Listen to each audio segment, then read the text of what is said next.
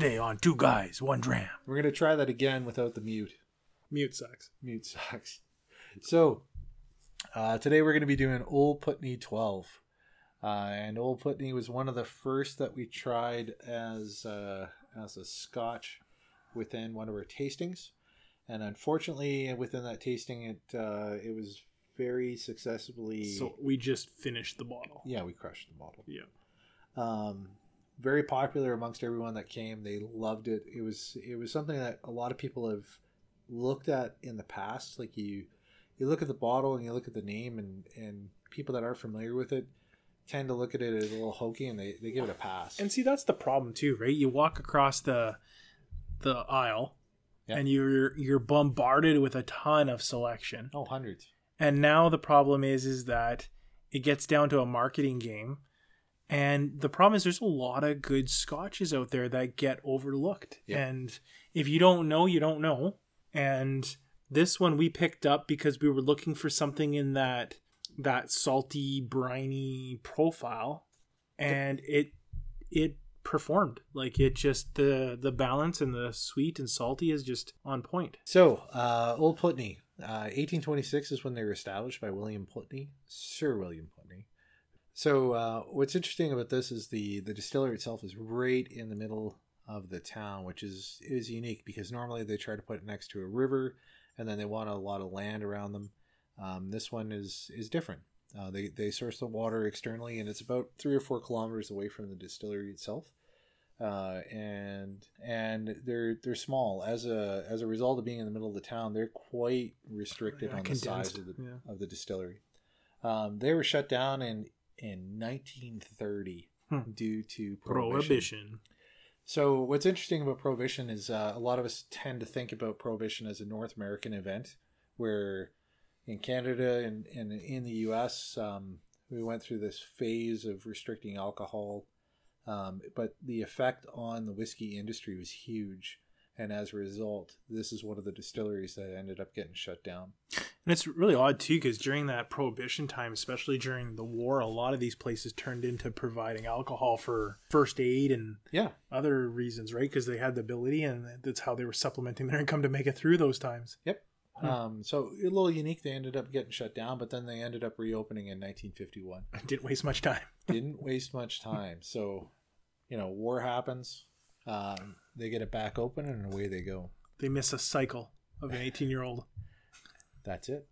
One particular cycle. So, um, what's really interesting about this one is it's it, they use air dried, hand selected ex bourbon casks. So, ex bourbon cask is not uncommon for scotches, as uh, as a lot of you probably aware, um, are right next to the ocean, and they have that nice brine effect. You you get a lot of it throughout the whiskey itself.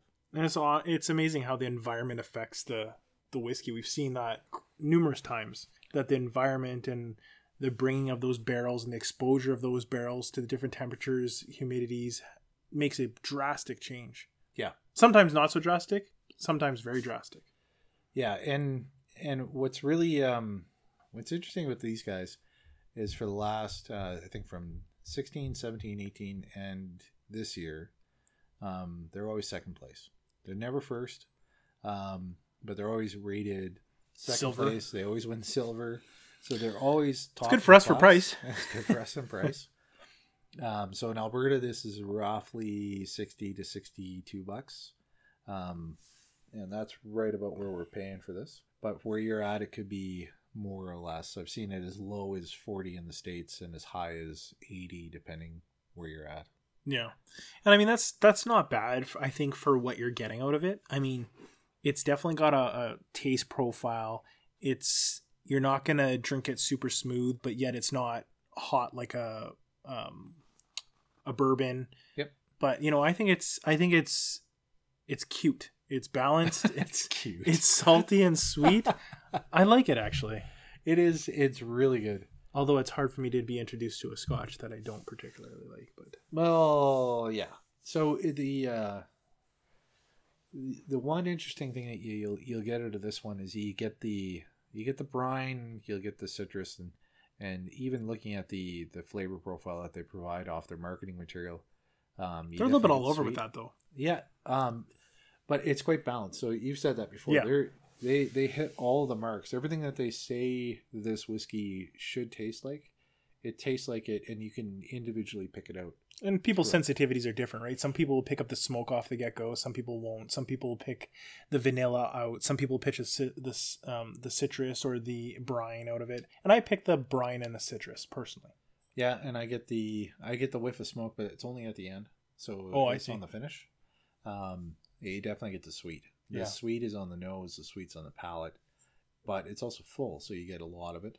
Um, you, you kind of get it. I, I don't know. It seems to dance around on the tongue a little bit. Well, I think that's probably the saltiness a little bit because the brininess kind of Mm-hmm. pushes that around a bit. Well, definitely um, for the price and the profile, definitely what I would consider to be um, maybe not a staple, but definitely a, a selection that will broaden your your range in your collection. So, if you happen to be a whiskey drinker, Scotch, a bourbon, um, this one will definitely flavor out your Scotch profile a little bit, especially if you're a Highland or a Speyside. This is kind of a nice uh, a nice one, especially because it's got a Highland but with a little bit of a salty smoke in it, which is a little bit different. Yeah, uh, you're exactly right. It's a it's a great whiskey to to have within your selection. Um, if you got a few bottles on the shelf, this is a great one to share with people. If you want to give them something that's a little unique, a little bit different, but comes from that Highland area. Did you just say a few bottles? No, a few bottles on the shelf, not Oh, I understand. not a few bottles of this, just in general. I liked where you were going with that. I know. but I, yeah. know. I, I I agree that you should probably have more than one. Um, We've had that conversation before about stacking deep, not wide. It's true. So, um, with that, give it a shot. It's a it's a solid whiskey. It's it's well rated, well respected, and it's uh it's a great compliment to any selection that you have. yeah, its silver title's well deserved. Yeah. Thanks for following. Um, we really hope that you're going to be subscribing to our podcast. And right now, you can find us on TuneIn Radio, Apple Podcasts, Google Podcasts, Spotify, Radio uh, Republic, and a lot more. And of course, our website at uh, two guys one dram.com. Yep. See you later. Later.